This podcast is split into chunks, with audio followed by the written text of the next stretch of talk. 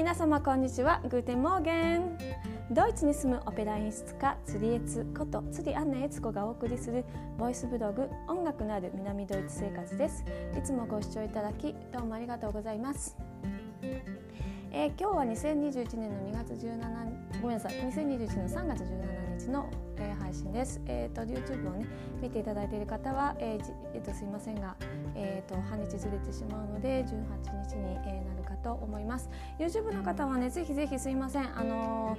チャンネル登録お願いいたします。今1000人を、えのチャンネル登録目指しているのでぜひぜひぜひお願いいたします。え1000人できるとねあのライブとかもできるようになるので。当にお願いいたします。ありがとうございます。はい、えー、さてですね今日はですね死にかけた話っていうのをちょっとしたいなと思います。えーと、この3月16日7日あたりはですね去年えー、日本ごめんなさい。去年ドイツ私が住んでるのはドイツのがちょうどですねロックダウンが始まった1年前なんですよね。でまあなんかこうその時バタバタバタバタバタって全てが本当に閉まってですねなんかもう本当に半日ぐらいでいろんなことがどんどんどんどんどん変わっていくみたいな結構こう学校が閉まり、えー、仕事が、まあ、稽古がね閉まり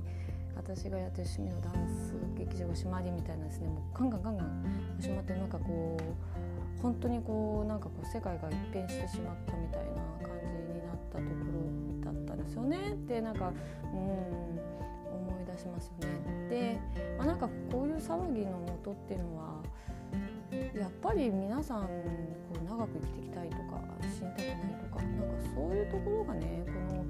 大騒ぎの大元になってるんじゃないかなって思うんですけどもう私意外と結構こう落ち着いていまして、うん、あのでも去年はねやっぱり3月中旬4月はやっぱりそれでも私でも落ち込みました。かっていうとその人に会っちゃいけないとか今まで大好きだった劇場とかスポーツするとことかが全部閉まって。っていうのでやっぱりなんかこう今までなかったことが急に立て続けに起こってやっぱちょっと不安になったっていうのはあるんですけどでもですね,、えーとね病気になることに関しての不安は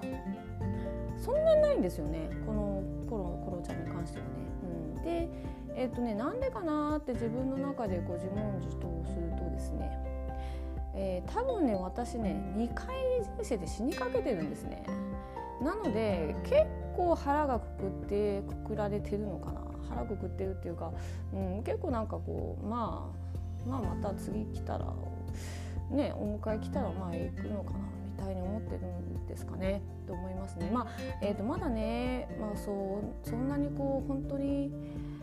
え、ー、と実際にねこうなんかこうもう本当にこう死を宣告されたとかいう状況ではないのであの本当に重い病気をされている方とかに比べたら多分あのそのあの緊張度っていうのは全然違うと思うんですけどもそういう方は本当にねあの大変だと思うんですけども、まあ、私なりのですねえーと、死にかけた話をねちょっとだけお話ししたいと思います。うん、でね1回目ね死にかけたのはいつかっていうとですね 5歳の時に初めてお留守番したんです。うん、それでですねえっ、ー、とねうん私もお留守番一人でできるもんお家でいられるもん大丈夫だもんって言ってお母さんとお母さんがねじゃあじゃあ行ってくるよってうちの弟を連れてですね自転車に乗ってですねこう出かけてったんですよ。で私はこう一人でお家に初めている大丈夫って思っててで、えーと、弟とお母さんが自転車でこう買い物に行って後ろ姿をずっとベランダの上で「じゃあねいってらっしゃい」って言って手を振ってたんですよ。でベランダでお母さんたちが見えないかもずっと手を振ってたら そう2階だったんですけどそこからですね頭から落ちたんです。でですね頭から落下しまして、えー、まあ幸いなことに落ちたところが庭でしてで庭はまあ土でして、えー、コンクリートとかじゃなかったんででなんかそのえーと、ちっちゃななんかこう木の藪みたいなのにですね落ちて引っかかって、えー、そこで気を失って、えーと、倒れているところを、えー、ご近所さんが見つけて、まあ、保護してくださっててでまあお母さんが帰ってくるくらいに陽動気絶から治ったみたいな感じだったんですよ。ででですねそのその時は全然ね落ちた記憶がない。もう全く覚えてない、うん、あの怖いことは全部忘れちゃう主義なんだと思うんですけど覚えてないです。でまあ運のいいことにかすり傷とかで済んだっていうことが1回目、その後はですねえもう一回ありまして死にかけたのはですねえー、これは忘れもしない中学3年生の冬休みになった日、えーと、12月25日ですね通知表をもらってで、えー、午後ですね塾に行くのに自転車に乗ってたんですよ。その日から冬の冬季講習が始まってこれで、えー、受験に向けて最後の追い込みをする講習会だぞって言って気合が入ってまして、えー、こう中学3年生なんだったんでね、まあ、塾行ってね、えーと、受験、まあ、高校受験をねの準備をしてたんですよ。で、えー、自転車で走ってるところに、えーと、すっごいでっかなトラックにはねられましてでぶつかって、えー、トラックの頭の前にぶつかって、えー、2メーター飛んで吹っ飛んでですねえーと、歩道と車道のところちょっとこう高くなってますよねでその歩道の高くなってる角に頭をぶつけてそれで、えーと、そのまま気を失って倒れたと。はい、で、えーと、その記憶も全然ないんです。はい、しかもですねその時はですね、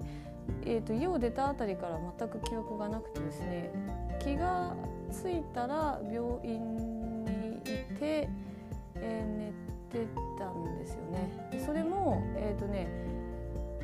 え、ー、とね24時間ぐらいえっ、ー、と目が覚めなかったんですね。はい。でですね。それも全然覚えてないです。で運のいいことにトラックに跳ねられた時にポーンって跳ねられて外側に飛んだんで、え、トラックの中には巻き込まれずにですね、え、頭を打ったので頭とか、まあ、手とかかすり傷とかはあるんですけどそれ以上の外傷は特になく、えー、頭の縫合がちょっとゆずずれたというか緩くなったんですけれども内出血が、えー、脳みその外側に出てですねものすごいでっかい胆固部が本当にすっごいでっかい胆固部ができたんですけど脳の中には支障がとりあえずなかったと。でまあ、すごく大きく、まあ、シェイク脳みそがシェイクされたんでで、まあ、なんかその後にこう CT スキャン撮ったりとかしたりとか、まあ、したんですよ。ででもね結局後遺症出なかったですね。ありがたいことに。ただ、えー、その頭を打って気絶して倒れてた時に気絶してて全然意識ないんだけどとにかく結構吐いたみたいで戻したみたいでそれで、えー、もう、えー、その病院の先生にはこの子は年を越せないでしょうっていうふうに言われたらしくですね。うちの両親は結構こう腹をくくってですねもうなんかこうをしてたっていうことなんですけど私自身はですね病院でこう目が覚めたんですけどその前にすごいよく覚えてまして私実はね26日の日にシンクロナイズドスイミングの講習会に応募してたんです。でその当時ですねあの涙のスワンっていうねあのみ、えーと、宮沢りえちゃんがまだまだ若い10代の宮沢りえちゃんがですね主役主演をするシンクロナイズドスイミングのドラマがありまして こんな話するとすごいあの年齢バレちゃうんですけどそれがすごい好きでですねそのシンクロ習ってみたいっていう気持ちがもうすごい強かったんですよ。で、えーとね、何年かけて、えーとその東京都がやってる無料のそのシンクロの講習会に応募してですねその時受かったんですよ。でもうね受かったからもう絶対にもう絶対に行きたいっていう思いで。それで、えーと、べなんかねここ私どこだみたいな。でこう目がふらふちょっとなんとなくこうだんだん覚めてあの覚醒していく時にですねなんかあれつながれてるなみたいな。私早くシンクロの水泳の あの練習に行かなきゃいけないのに体が起きないなみたいな感じでですねすごいこうあの格闘した覚えがありましてあの時なんかこう魂が分離したんじゃないかなと思うんですよね。本当にあの体から。もうね行きたくて行きたくてしょうがない。もうどうしても体を動かしたいんだけど動かせなくてこうどどうやって出ていったらいいんだろうみたいな感じでこう必死にこうもがいていたっていう記憶が、うん、ありますね。うん、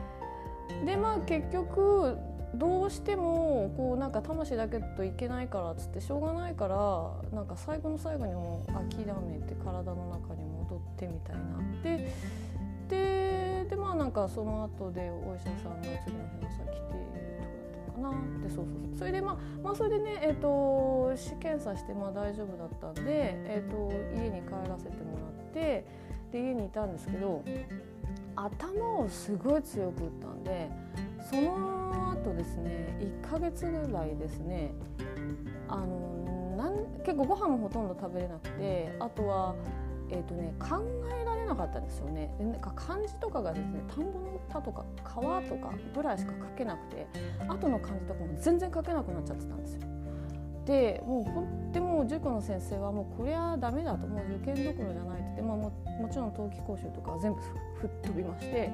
えーと、お正月もこうずっと、えー、布団で寝てたみたいな感じだったんですよね。でまあ、えーと、その時は進学校のねエスカレーター式のこう中高高校大学行かみたいなところに行こうみたいに思ったのがですね全部吹っ飛びましてもうなんかこうあの普通のあの都立でいいんじゃない？みたいな。っていう感じですねそんな風にして人生変わりましたね、うん、あの時にもしあその辞書を起こしてなくて、えー、そのまま進学校にまあ、進学していたら多分音楽やろうとかこんなねあのこう変わった人と違うねあの人生歩まなかったかもしれないんですよね。ででまあなんかこうあの時に何か知らないけどこう戻ってきたこの世の中世に戻ってきた自分みたいなのがいてですね。でまあなんかそういうこうなんかこうああえなんかいただいた命なのかなっていうか。でそうそうだからまあいつかのかなんかのねこうきっかけでお迎えが来る時はまあ来るし、まあ、ここに生かされてる間はまあその魂をね使うだけ使うっていうか悔いのないように生きるみたいなのが一番大事なのかなと、え、思って私は生きてます。だからあんまり抗わないっていうかもがかないっていうかですねありのままっていうんですかね、